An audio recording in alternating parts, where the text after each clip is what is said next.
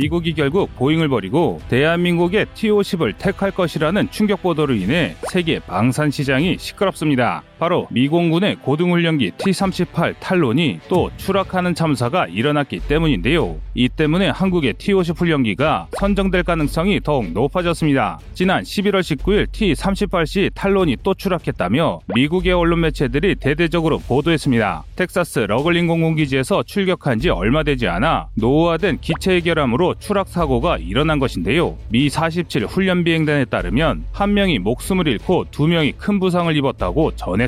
그런데 이번 사고는 이번이 처음이 아닙니다. T-38 훈련기의 추락 사고는 지난 20여 년간 연례 행사처럼 계속되고 있는 일인데요. 보통 1년에 한 번, 심하면 그 이상 추락하는 경우도 있을 정도입니다. 이 때문에 훈련생들이 탑승을 거부하는 일도 있을 정도인데요. 그래서 많은 미국인들이 세계 최고의 항공 강국이라는 미국이 노후 훈련기도 교체하지 못하냐며 자국 정부와 군을 비판하고 있습니다. 현재 미국 여론이 미 공군을 강하게 비판하자 미군도 이제는 결단을 내리려는 모양새입니다. 바로 한국산 T-50 훈련기를 도입하기 위해 더 적극적으로 고민하고 있습니다. 또한 미 공군은 보잉이 약속한 시한을 지키지 않아 무거운 조종사가 목숨을 잃는 것에 엄청난 불만을 갖고 있습니다. 보잉은 경영난 악화로 우수한 엔지니어들을 스스로 정리해고 하면서 절대 제때 맞춰 훈련기를 완성할 수 없을 것이라는 게 미 군사 전문가들의 의견인데요. 그래서 최근 미군은 가상적기, 전술임문, 유사시, 경공격기에 임무를 수행할 수 있는 고등 전술훈련기 사업 ATT를 추진 중입니다. 어떻게든 T7을 대체할 기종을 선정해 한시라도 빨리 노후화된 T38로 발생하는 문제들에서 벗어나고 싶어 합니다. 이에 따라 대한민국의 T50 계열 항공기가 보잉의 T7을 누르고 ATT 사업의 우선 사업자로 선정될 것이라는 분석이 힘을 얻고 있습니다. 그러나 반대 의견도 만만치 않습니다. 미국 정부와 의회가 최근 파행 운영으로 심각한 위기를 맞은 보잉을 살리기 위해서라도 한 번은 밀어줄 것이라고 예상하기 때문입니다. 그러니 아무리 T50의 성능이 뛰어나도 부질없는 도전을 하는 것은 무의미하다고 주장하고 있는데요. 그런데 현실이 그렇지 않습니다. 그래서 준비했습니다. 오늘은 수출 대박에 한발 더 가까워진 T50 ATT 400대 수출 사업 소식에 대해 알아보겠습니다.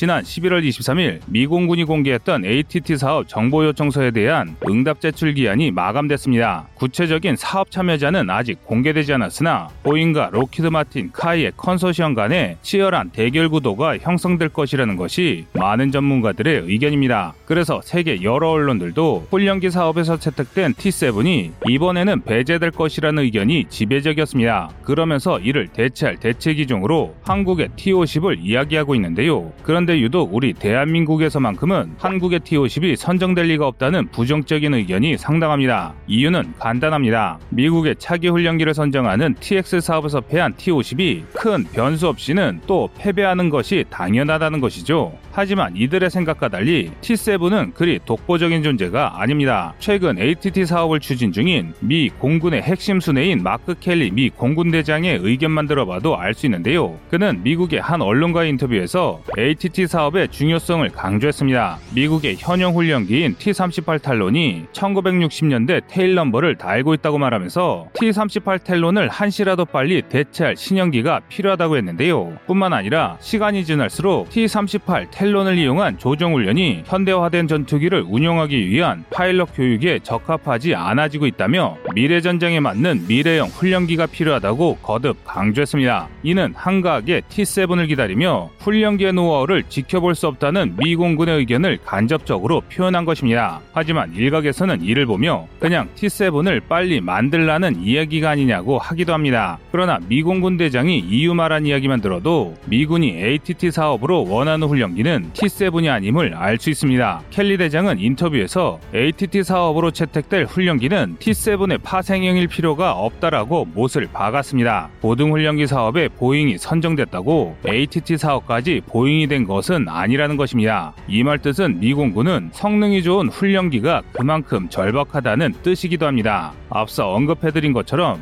미 공군은 언론 보도로 인해 자국의 국민들과 정부로부터 굉장히 강도 높은 비난을 받고 있습니다. 우선 세계 최강 공군을 자랑하는 미군의 비행기가 추락하는 것도 모자라 그 대안인 보잉의 훈련기가 언제 나올지 모르는 상태이기 때문에 미국 국민들이 분노하고 있는 것입니다. 하지만 이는 미공군으로서는 굉장히 억울한 이야기인데요. 미공군은 이미 오래전부터 훈련기의 교체를 주장했으나 보잉사를 회생시키려는 정부의 요구에 못 이겨 아직도 개발이 완료되지 않은 T7을 기다리고 있는 것이기 때문입니다. 사실 미국의 TX 사업이 한창 진행 중일 때만 하더라도 많은 이들이 T50의 성공을 확신했습니다. 보잉의 T7은 아직 실물이 등장하지 않은 반면 T50은 여러 파생형이 계속 생산되면서 신뢰성과 성능을 모두 입증한 명품 무기였으니 당연하다면 당연한 이야기였는데요. 하지만 미 정부는 T50을 의도적으로 배제했습니다. F-22, F-35 등 미군의 차세대 군용기 도입계획에서 연달아 승리한 록히드 마틴이 미국의 방위 산업을 독점할 것을 염려해 록히드와 협업한 T-50 대신 보잉이 아직 완성하지 못한 T-7을 도입한다는 정치적 결단을 내린 것입니다. 그리고 이 결정에는 훈련기 사업을 제공하지 않으면 군용기 시장에서 철수하겠다는 보잉의 압박도 있었는데요. 경영 실적이 악화된 보잉으로서는 최대 수천 대를 팔 수 있는 훈련기 사업을 놓칠 수 없었습니다. 한마디로 보잉의 억지와 이를 들어준 미 정부의 뜻에 미 공군이 억지로 따르고 있는 상황입니다. 그래서 ATT 사업은 절대 보잉을 위한 또 다른 먹거리라 볼 수 없습니다. 이미 미 공군의 고등훈련기 사업에서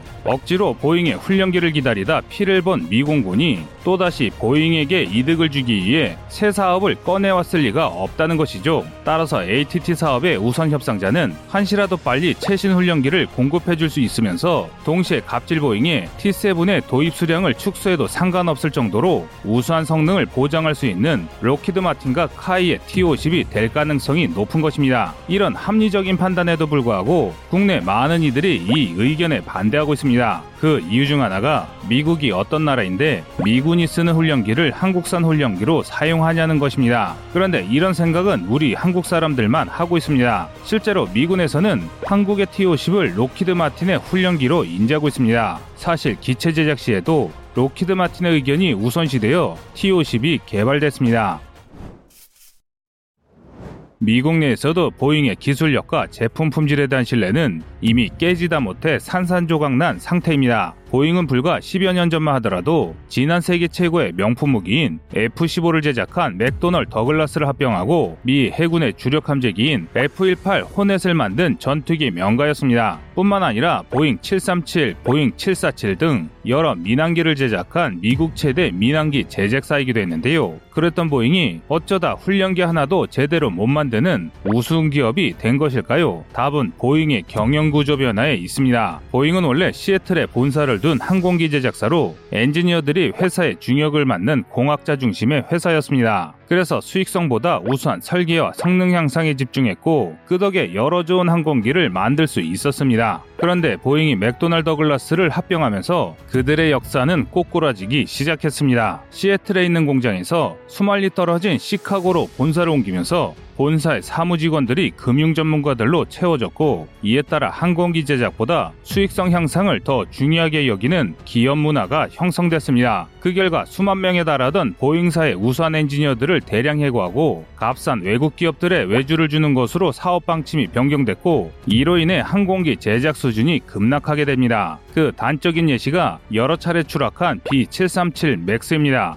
여기에는 정말 황당한 비화가 있습니다. 737 맥스를 제작한 엔지니어들은 시급 9달러, 우리 돈으로 시급 만원짜리 인력이었습니다. 비행기를 만드는 전문가가 있어야 할 자리에 아르바이트생 수준의 인력이 투입된 것입니다. 심지어 이런 막장 운영은 기종을 가리지 않았습니다. 미국 대통령이 탑승하는 에어포스원을 제작 시에도 이런 저가 인력이 투입됐는데요. 이로 인해 한참 제작 중인 에어포스원 안에서 도수 높은 데킬라 두 병이 발견되는 웃지 못할 일이 일어났습니다. 이 사건은 미국 내에서 크게 화제가 됐을 정도로 많은 언론에 보도됐습니다. 그래서 미국 내에서도 보잉의 품질에 많은 의구심을 표하는 것입니다. 이뿐만 아니라 한국의 T-50이 미국 공군의 훈련기로 선정될 가능성이 높은 이유는 따로 있는데요. 실제로 보잉사는 최근 T-7 레드호크에서 가장 심각한 결함이었던 wing rock 현상을 해결했다고 밝혔습니다. wing rock 현상은 높은 받음각이라고 하는 고받음각에서 항공기가 급기동할 때 잘못된 설계로 인해 날개를 따라 흐르는 공기가 진동하는 현상입니다. 이 현상이 발생하면 강력한 진동으로 인해 날개가 요동치면서 내구도가 급격히 떨어지게 되는데요. 심한 경우 전투기가 공중에서 산산이 분해될 수 있습니다. 이 문제를 해결하려면 일반적으로 동체 설계를 바꾸거나 골격을 변경해야 합니다. 그 정도는 돼야 내구성을 확보할 수 있기 때문인데요. 그러나 이는 굉장히 어려운 결정입니다. 설계를 바꾼다는 것은 사실상 항공기를 새로 만들어야 한다는 소리나 다름없고 그만큼 제작에는 오랜 시간이 걸릴 것이라는 의미이기 때문입니다. 그래서 많은 전문가들이 윙낙 현 상이 발생한 이상 T7의 개발 지연이 확정적이라는 분석을 내놨던 것입니다. 보잉은 이 문제를 소프트웨어를 개선하는 것으로 해결했다고 밝혔습니다. 비행 알고리즘을 개선하고 wing rock이 발생하기 전에 상황을 통제해 wing rock 발생을 막을 수 있도록 소프트웨어를 업그레이드 했다는 것입니다. 그러나 이 이야기를 믿는 전문가는 그리 많지 않습니다. 불과 얼마 전까지만 해도 보잉이 이와 비슷한 거짓말을 하다 걸려서 막대한 손해배상을 한 적이 있기 때문인데요. 그 이야기 의 주인공은 연달은 추락으로 막대한 인명피해를 낸 것이 B737 맥스이기 때문입니다. B737 맥스는 구형 B737을 대폭 개선한 차세대 민항기였습니다. 기존 항공기 설계를 이용해 제작했기에 손볼 곳이 적고 성능 대비 비용이 저렴하다는 것이 장점인 항공기였습니다. 그러나 받음각이 급격히 상승할 때 과도한 개량으로 인해 기체 심각한 위협이 가해졌습니다. 그래서 보잉은 이를 해결하기 위해 항공운용 체계 MCAS를 설치했습니다. 그런데 이게 문제가 됐습니다. 기수를 너무 빠르게 올리면 MCAS가 오작동해 기수를 갑자기 내려버리는 황당한 일이 발생한 것입니다. 이로 인해 B737 맥스가 여러 차례 추락하고 많은 이들이 목숨을 잃었습니다. 그런데 지금 보잉이 T7의 wing rock을 소프트웨어로 고쳤다며 현재 주장하는 근거가 그 당시와 똑같습니다. 당연히 이를 믿는 이는 없습니다. 엉터리 소프트웨어로 거의 1000명에 가까운 사람들을 황천으로 보낸 회사가 이번이라고 거짓말을 하지 않았다는 보장이 없기 때문입니다. 반면 한국의 T50은 이라크, 태국, 필리핀에 수출됐고 슬로바키아와 말레이시아에서 거래가 성사되고 있습니다. 이는 성능은 물론 무기의 신뢰성과 도입 후 서비스까지 입증된 것인데요. 그래서 일부 전문가들은 미 공군이 가상적기를 소수 임대하려던 RFX 사업을 확대해 수백 대의 신형 전술을 연기를 도입하는 ATT 사업으로 바꾼 이유가 한국의 T50을 도입하기 위해서라고 주장하고 있습니다. 이것을 더욱 증명해주는 사례 도 있는데요. 세계적인 군사 전문지 제인스에서는 T50 계열 항공기야말로 ATT라는 새로운 형태의 항공기로 적합한 최고의 후보라며 찬사를 아끼지 않았습니다. 세계 많은 전문가들은 이번 싸움에서 한국의 T50이 유력하게 선정될 것이라고 밝히고 있습니다. 여러분의 생각은 어떠신가요?